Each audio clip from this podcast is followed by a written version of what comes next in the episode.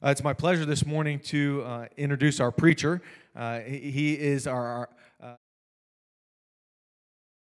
church for 26 years. He's recently retired, but he's also my father-in-law. So uh, I dated Courtney since man she was 15 or 16. So uh, Mark was like a second dad to me. So it, it is a great joy to introduce uh, Mark to you this morning. Uh, he's a man who loves the Lord, and, and I kind of I lived at their house for many years, so I can attest to that. So uh, let's welcome Mark up as he uh, preaches for us this morning.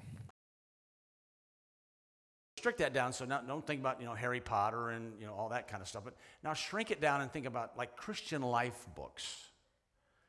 So who, who are you gonna, whose book are you gonna buy without even having to have a recommendation, just because their names on it? So go ahead and chat like three or four seconds with the person sitting next to you, and then I'm going to ask you to throw out some names and see what kind of, um, see if we agree on any of those kinds of names. Got, got, any, got any Christian authors whose books you just have to have as soon as they become available?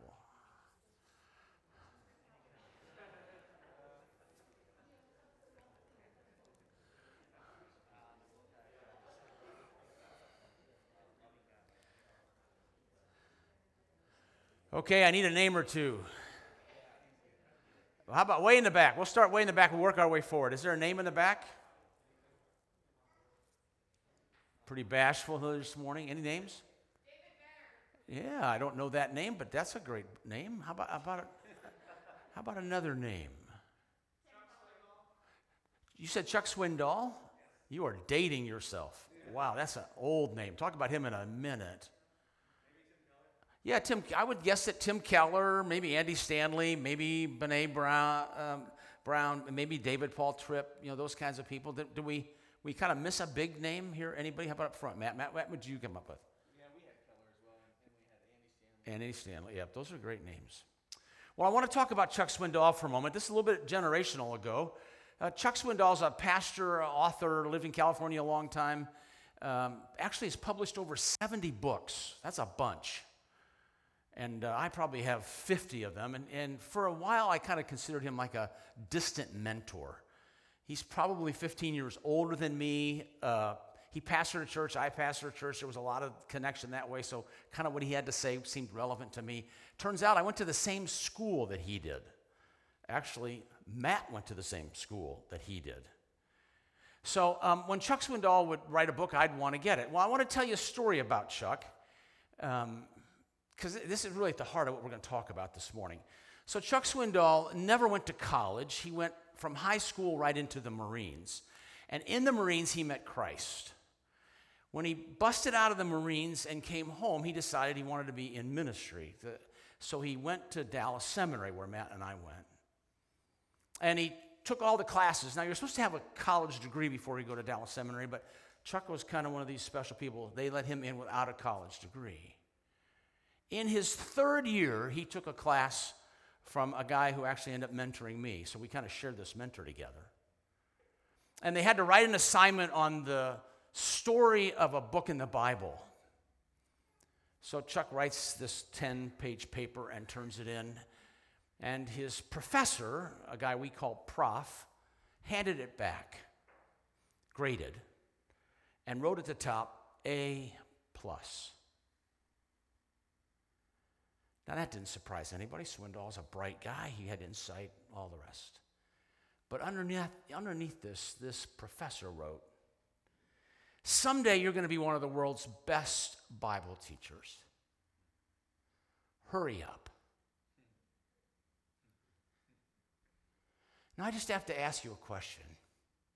Did you just get like goosebumps when I said that? Did, does something grab you kind of right in here when a teacher would say to a student, I can't wait for you to become fully developed.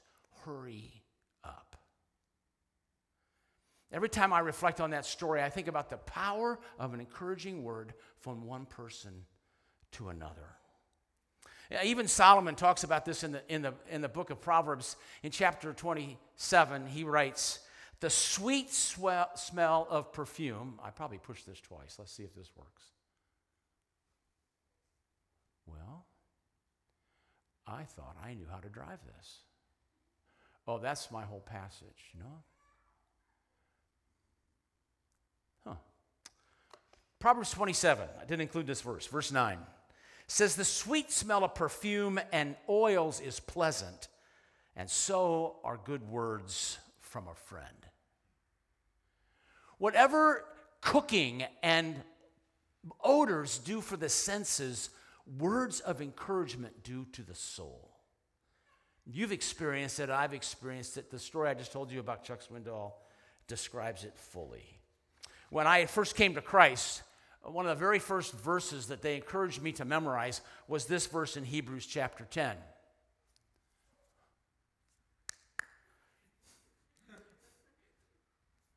Hmm. Hmm. If you have a Bible, turn to Hebrews chapter 10, verse 24. You may even know this verse. Let us think of ways to motivate one another to love and good works. And let us not neglect our meeting together, as some people do, but encourage one another, especially now that the day of his returning is drawing near. Encouragement is one of those things that we get to do to each other to make us better. And the writer of Hebrews says that's going to get more and more needy as the days move along. That's the effect we can have on each other. Listen to what one of the preachers from the 20th century said One of the highest of human duties is the duty of encouragement. It's easy to laugh at men's ideals. It's easy to pour cold water on people's enthusiasm and discourage others. The world is full of discouragers we have a Christian duty to encourage one another. Many a time, a word of praise or thanks or appreciation or cheer has kept someone on their feet. Blessed is the man who speaks such a word. Matt described last week our study through the book of 1 Thessalonians is a study of being countercultural. And this effect of encouragement, one of us on another, is one of the main ways that that encourages, happens. So, what I'd like to do today is talk about the ministry of encouragement. What really happens when we encourage each other? How does it take place? Because I think First Thessalonians is actually a letter of encouragement. There's no question that they've asked that he needs to answer. There's no like a disturbing issue that he has to solve. There's no rebuke that he needs to give to them. If you read Thessalonians, all five chapters, you come away with like, hey, this is a book about encouragement. And there's a lot for us to learn here.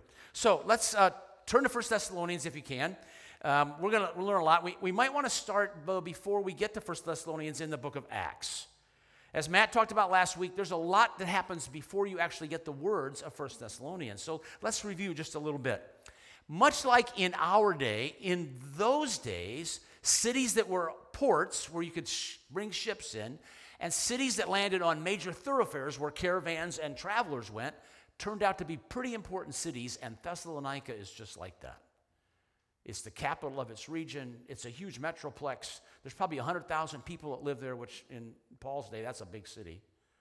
It's cosmopolitan. There's lots of art. There's lots of science. There's, there's, um, there's all kinds of religion. There's gods from every part of the world. And Paul ends up bringing the gospel to Thessalonica. And this is what I want you to see in Acts chapter 17. It says, Paul went in, he's in the city as was his custom, meaning he had a strategy. He thought through how do we take the gospel to people that have never heard it before? You might ask yourself sometime, what was Paul's strategy? And chase it down. Well, here's a piece of it. On three Sabbath days, he reasoned with them from the scriptures. Now, you know, a Sabbath happens every seven days, right? So this is probably three Fridays in a row. So it's almost a month. He comes in and he explains and proves, so that's all Old Testament stuff, that it was necessary for the Christ to suffer and to rise from the dead. That, that was something they didn't really understand just by looking at the Old Testament. Paul had to explain that to them. And then he said, This Jesus, whom I proclaim to you, he is the Christ. So he starts with what they know and he leads them all the way to Jesus. Now, watch this. This is phenomenal to me. Some of them were persuaded and joined Paul and Silas. So I hope you're asking some of who? Well, that's the Jews who were in the synagogue where Paul went and reasoned with them. And I just ask, how many are some? Five? Probably not. Probably more, right? maybe 20, maybe 50, maybe 100. Watch this. As did a great many of the devout Greeks. So you realize that in the ancient world, people who followed Judaism were a group, and people who didn't follow Judaism were everybody else. The Bible's word for those are Greeks or Gentiles. So Paul's reasoning with the Jews, but always in every community, they were a few curious people who were not of Jewish faith, but who were God-fearers and were watching and listening and learning. So he's reasoning with the Jews, and, and the Greeks go, Hey, we're intrigued by this. This Jesus, tell us more. And so it says, a great many of the devout Greeks. Now, how many is a great many?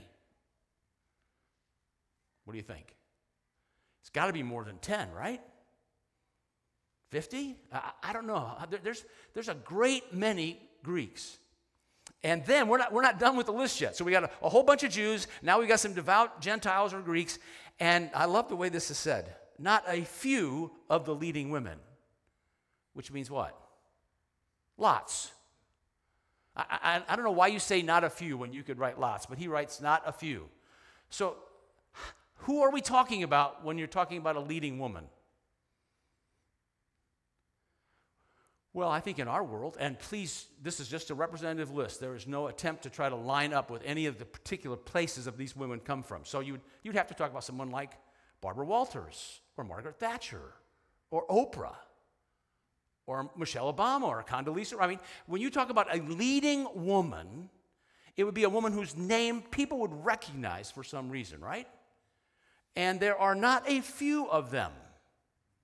How many is not a few? 20? If I said there were eight, you say, well, that's a few. So it has to be, has to be a double digit number, right? Folks, I just want you to see that Paul spent maybe a month in Thessalonica, and there's a church the size of the well there. And it's from every stripe of life. You know, Christianity was a Jewish sect for a while, it's just mostly Jews, but not anymore. Now we got Gentiles, we got, we got all these leading women in probably less than six weeks. So hang on to that because here's what happens next Acts 17. The Jews were jealous. Now, why would you be jealous? Because people who had kind of been in your circle kind of looked up one day and went, Oh, what's going on over there? And they made their way over to what the Apostle Paul and Silas were doing, and they're no longer here. Do you, do you feel that? I pastored a non denominational church. That's, that's what the well is. We're not connected to anybody. When the non denominational church in the 60s and the 70s became kind of a reality, guess who struggled the most with it? Not the culture, they didn't know what to do with us. The people who struggled the most with us were what we call the mainline denominations the Episcopalians, the Lutherans, the Presbyterians, the Roman Catholics, those people didn't know what to do because a lot of their people left to go check out this non denominational church. That's going on right here in Thessalonica. So, what they decide to do is not figure out, well, why are people attracted over there with Paul and Silas? And could we find out what's true? They didn't do that. They just said, we'll create a disruption. So they go and they take some wicked men of the rabble. That's an interesting thing to do. Here's spiritual people, supposedly, jealous, and what do they do? They go incite a riot. So they formed a mob, they created a disturbance, they set the city in an uproar, and they attacked the house of Jason. Now, Jason's the guy who sponsored Paul and Silas. He's living in their house while he's in this town. And things get so heated that they put Paul and Silas on the next buggy out of town at night when nobody can find them, and they send them down the road. The next little town down the road is Berea. And after a few days, they end up leaving Berea and they end up in this little town called Corinth down in Greece.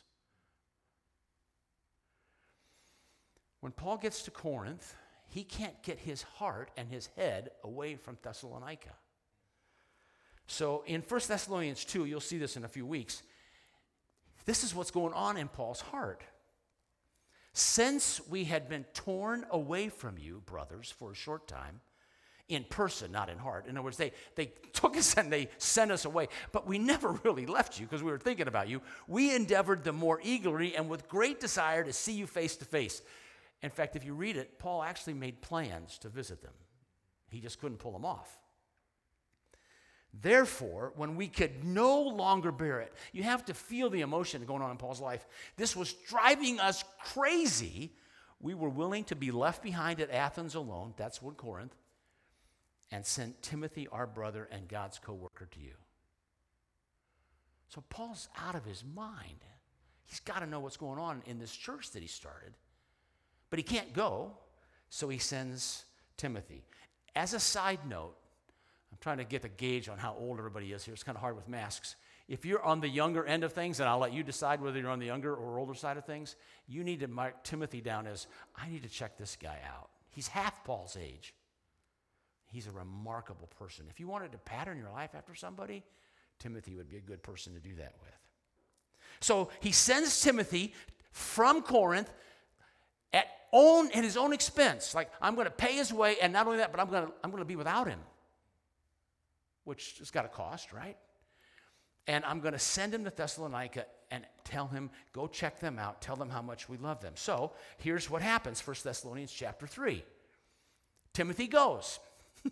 and now that Timothy has come back to us and brought us good news of your faith and love and reported that you always remember us kindly and long to see us as we long to see you. So Timothy goes he mixes it up with the Thessalonians, and now he goes back and he says, Paul, you won't believe what's happening. It's great stuff. And that just makes Paul's heart get even bigger. So Paul sits down, takes out some paper and a pen, and writes what you have as the book of First Thessalonians. So here's my first point about encouragement, just from reading what you just read, and that is this that the challenge of encouragement is always, always, always initiative.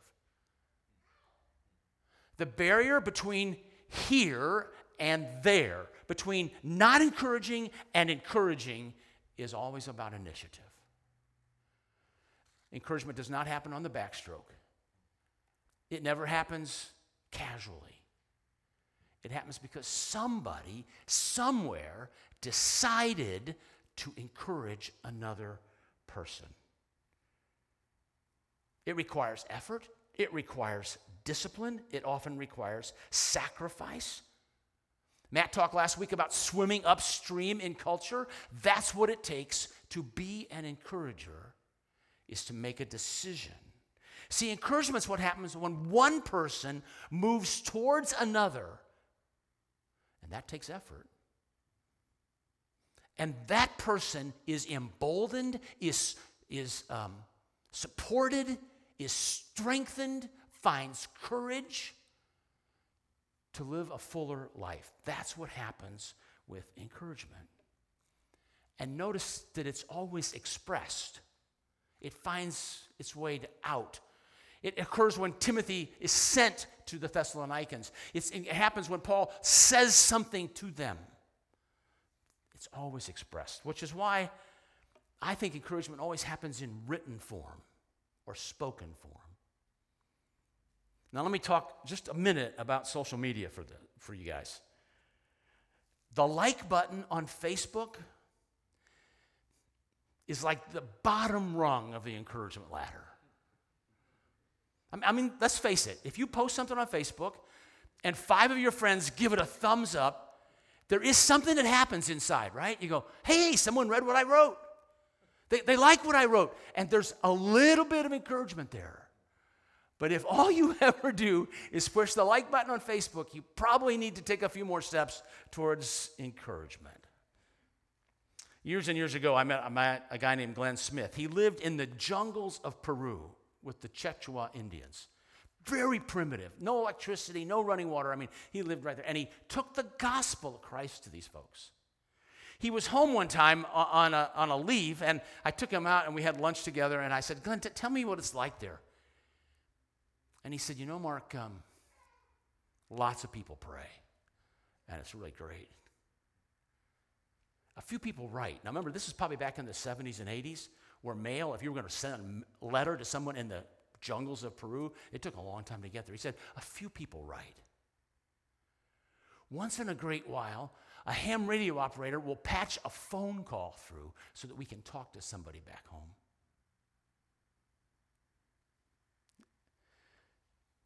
Nobody comes. He said, A few people pray. Once in a while, we get a letter. Very rarely, we get a phone call, but nobody comes. Some of you have traveled the world. This church, like a lot of churches, have decided to make an investment in, in Latin America or in Africa, third world countries. Have you seen what happens to the lives of the believers in those places when you show up? They're just like blown away that you would even come because they're encouraged by your presence. Some time ago, I was at a funeral, and uh, it happened to be for an older person, so there were a lot of older people at the funeral. And afterwards, everyone was kind of gathered around greeting each other, and I, I noticed out of the corner of my eye that there was this friend of mine, an older gentleman, I hadn't seen in quite a while. Uh, we used to go to church together. We don't go to church together anymore, COVID and all the rest.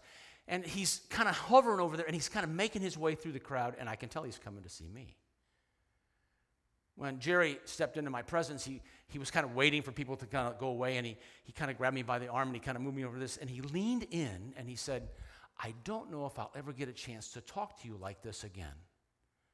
I mean, he's in his late 70s. I'm in my late 60s. I think, I think he could see that, you know, if we're not in the same church anymore, there's just going to be very few opportunities for us to cross paths.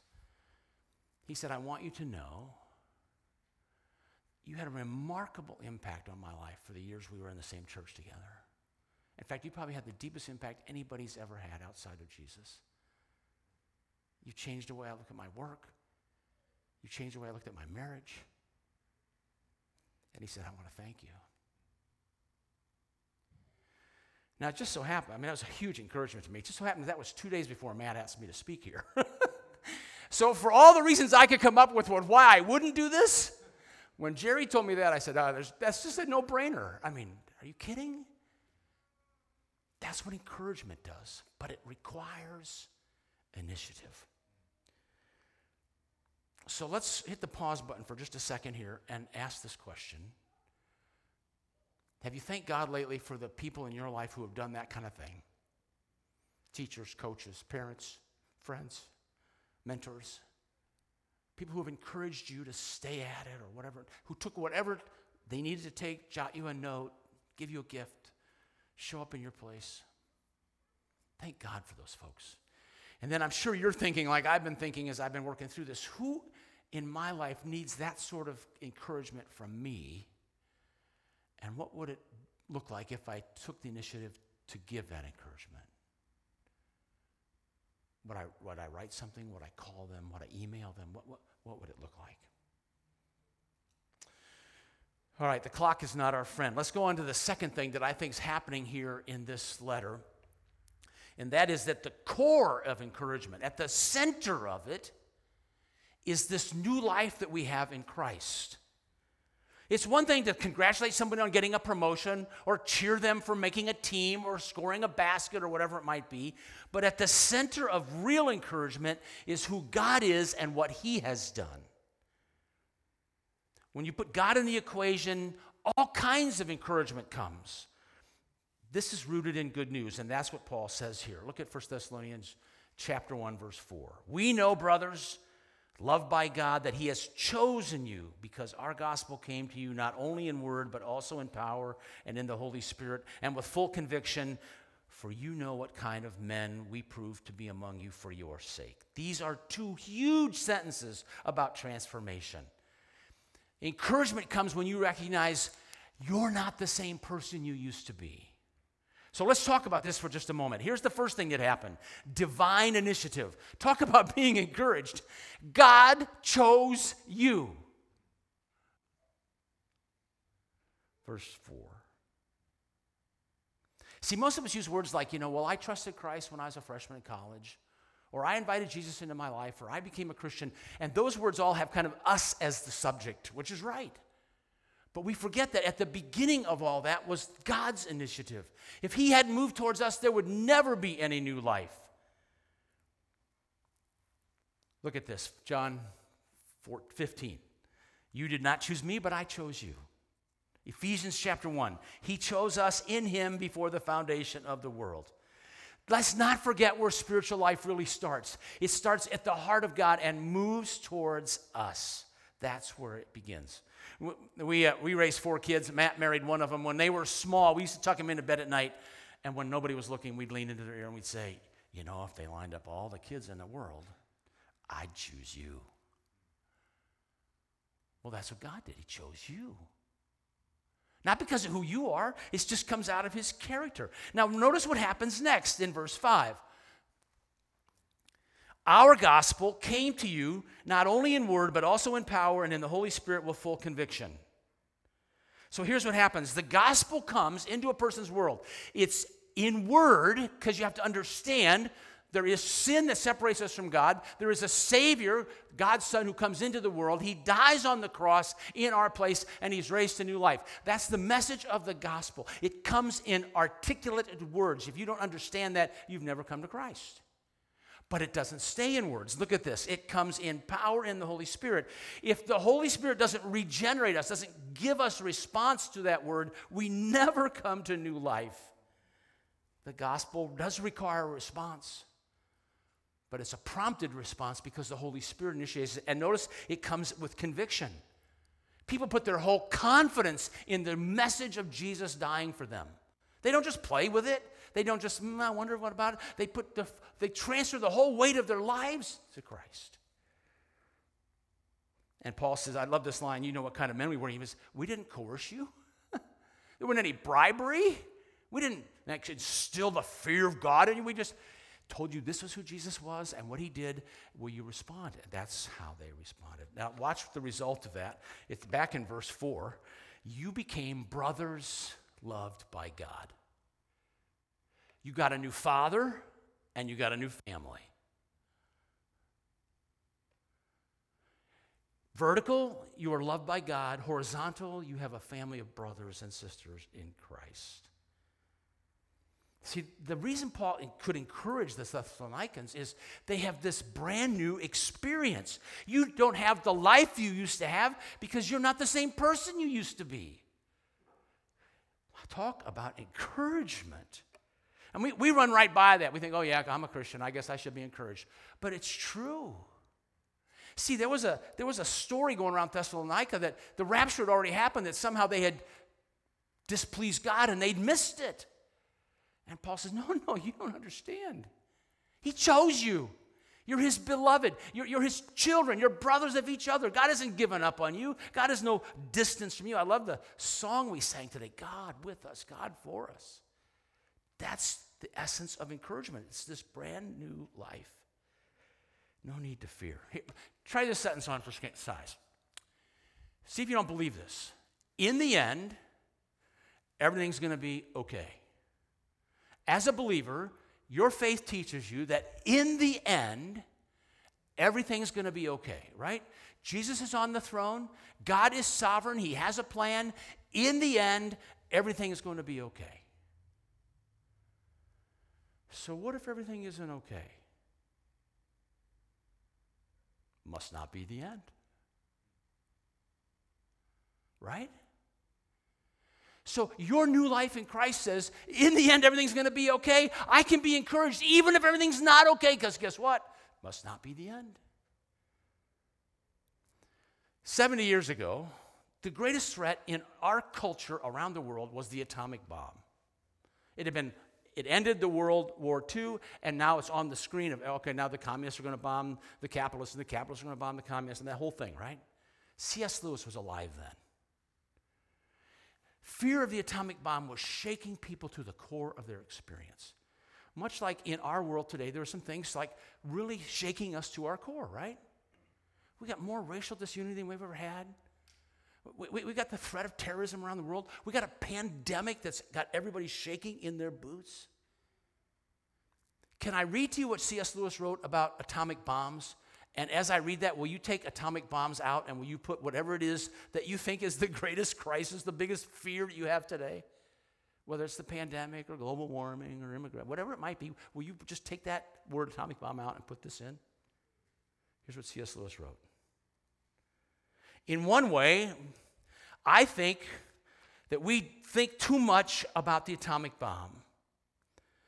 We ask, how are we to live in an atomic age? You probably wondered that too. How are we supposed to live with a pandemic? How are we supposed to live?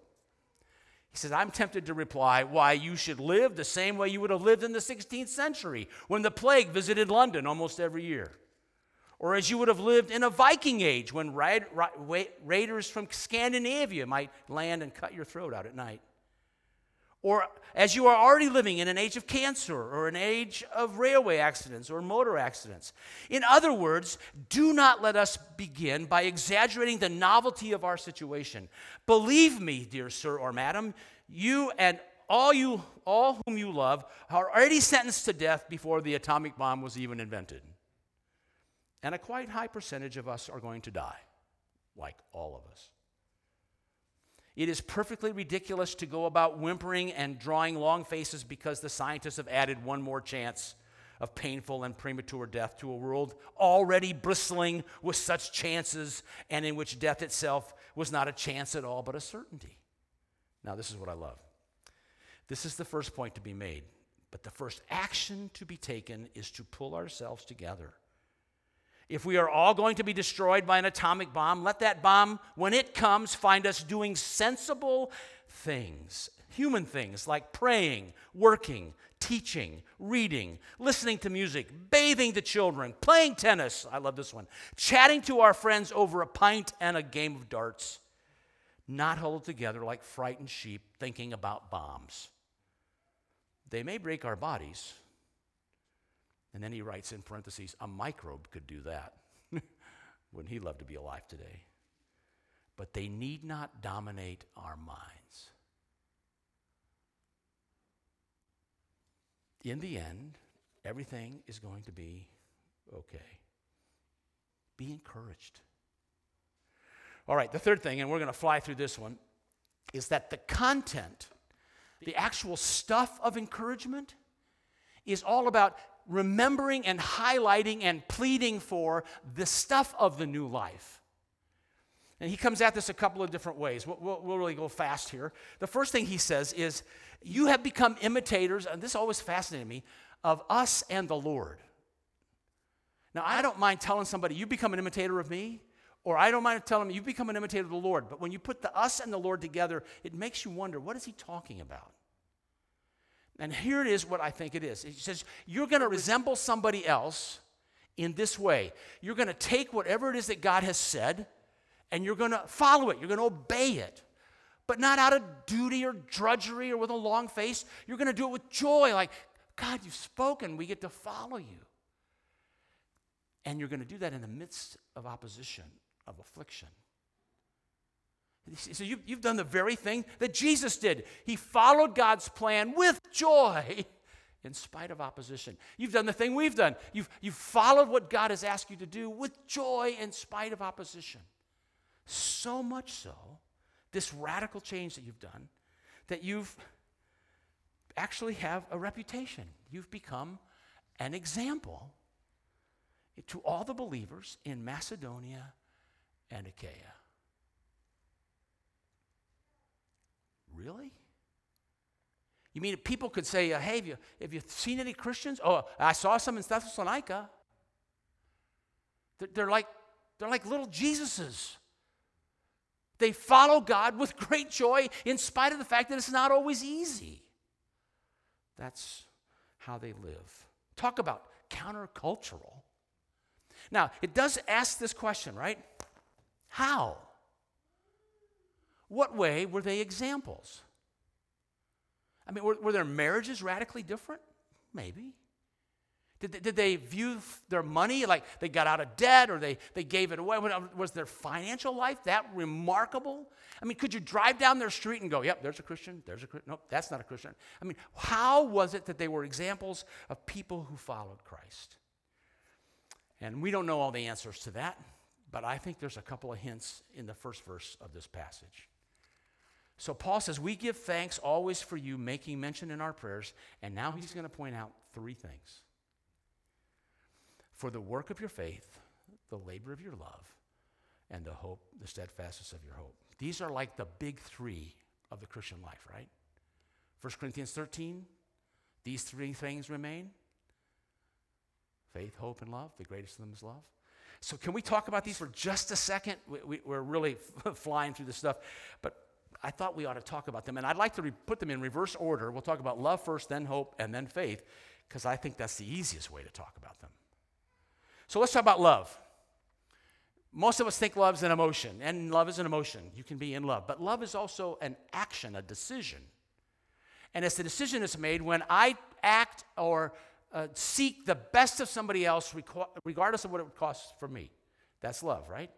Take sacrifice, take servanthood. So Paul says when, when you see love in action, like he sees in the Thessalonians, be encouraged. That's the new life springing out of you. It's love. Look at this next one hope. What is hope? Well, hope is recognizing that today is not all there is, there is a tomorrow, there is a better future. I, I, hope you know this isn't all there is, and that what's coming is even better. That's what hope is. So when you don't confuse the now and the then, that's a person lives in hope. So you lower your expectations. You never expected it to be any better than this. You don't complain because, hey, why would I complain? This is the way Jesus said in the world you're going to have trouble. We got lots of trouble. Hope means I put putting my, all my cards in the future. Now, I don't check out, but I don't expect now what's reserved for then. I thought a great illustration of this people who write checks to kingdom work. Talk about hope. I sit down, I write this check. Man, I'll just make it, I might get $100. I'm going to write a check for $100. I went, wow. You know what I could do with that $100? I could buy some new clothes. I, I, could get some new on some streaming services online. I, there's a lot of things I could do with a hundred bucks. You know what I do with it? I give it to a kingdom cause. Why? Because I believe that the future, the kingdom of God, the people who need to meet Christ are more important than today. I know you guys, uh, several months ago, right? You had this big campaign to say, we, we got to find a place to meet as a church. And some of you said, Count me in. I have no idea how God's going to help me do this, but I'm going to, and you put some big amount on a piece of paper and said, We're in for this. And I'm thinking, those are people who live by hope. Because what God's doing now in light of the future is way more important than anything else that's going on today. All right, one more here. And that is light, uh, faith, confidence in the one who loved me. See, the, the contrast in the scriptures to living by faith is living by sight. So the believer who says, I can't see everything, but that's okay. I still know God has a plan, that God is good, that I can trust Him, and that He's worthy of my life. When you take that posture, the fruit of the new life is beginning to find expression in your experience and I hope you are encouraged. That's what God's doing. And if you see that in somebody else, encourage them. And when you see it in yourself, be encouraged. The challenge of encouragement is that it takes initiative decisions. The core of it is this brand new life that God has given us where things are not the same anymore. And the content of encouragement is the faith, the hope, and the love that God continues to bring into our experience.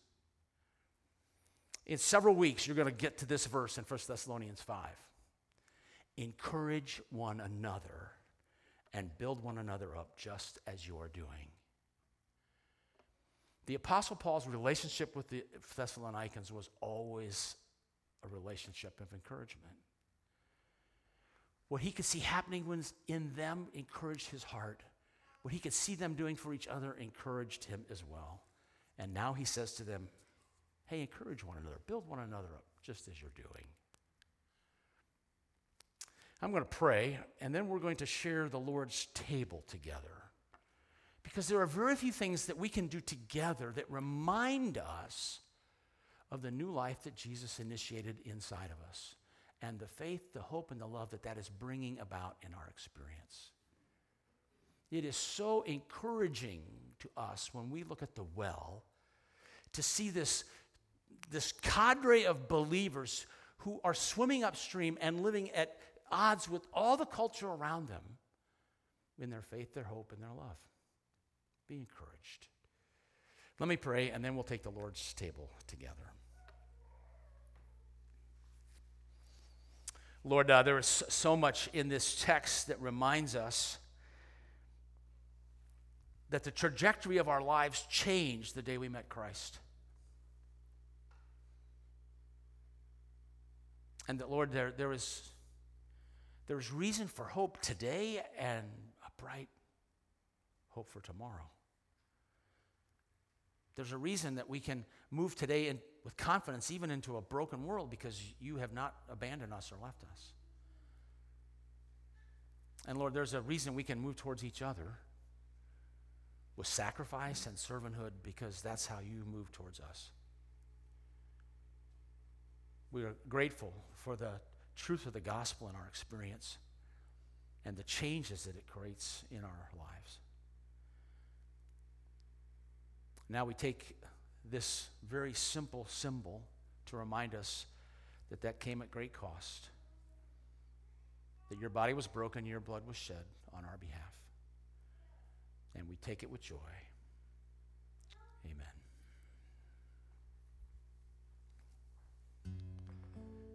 If you have the thing that you received when you came through the door, you may actually go get one if you need one. We'll take the Lord's table.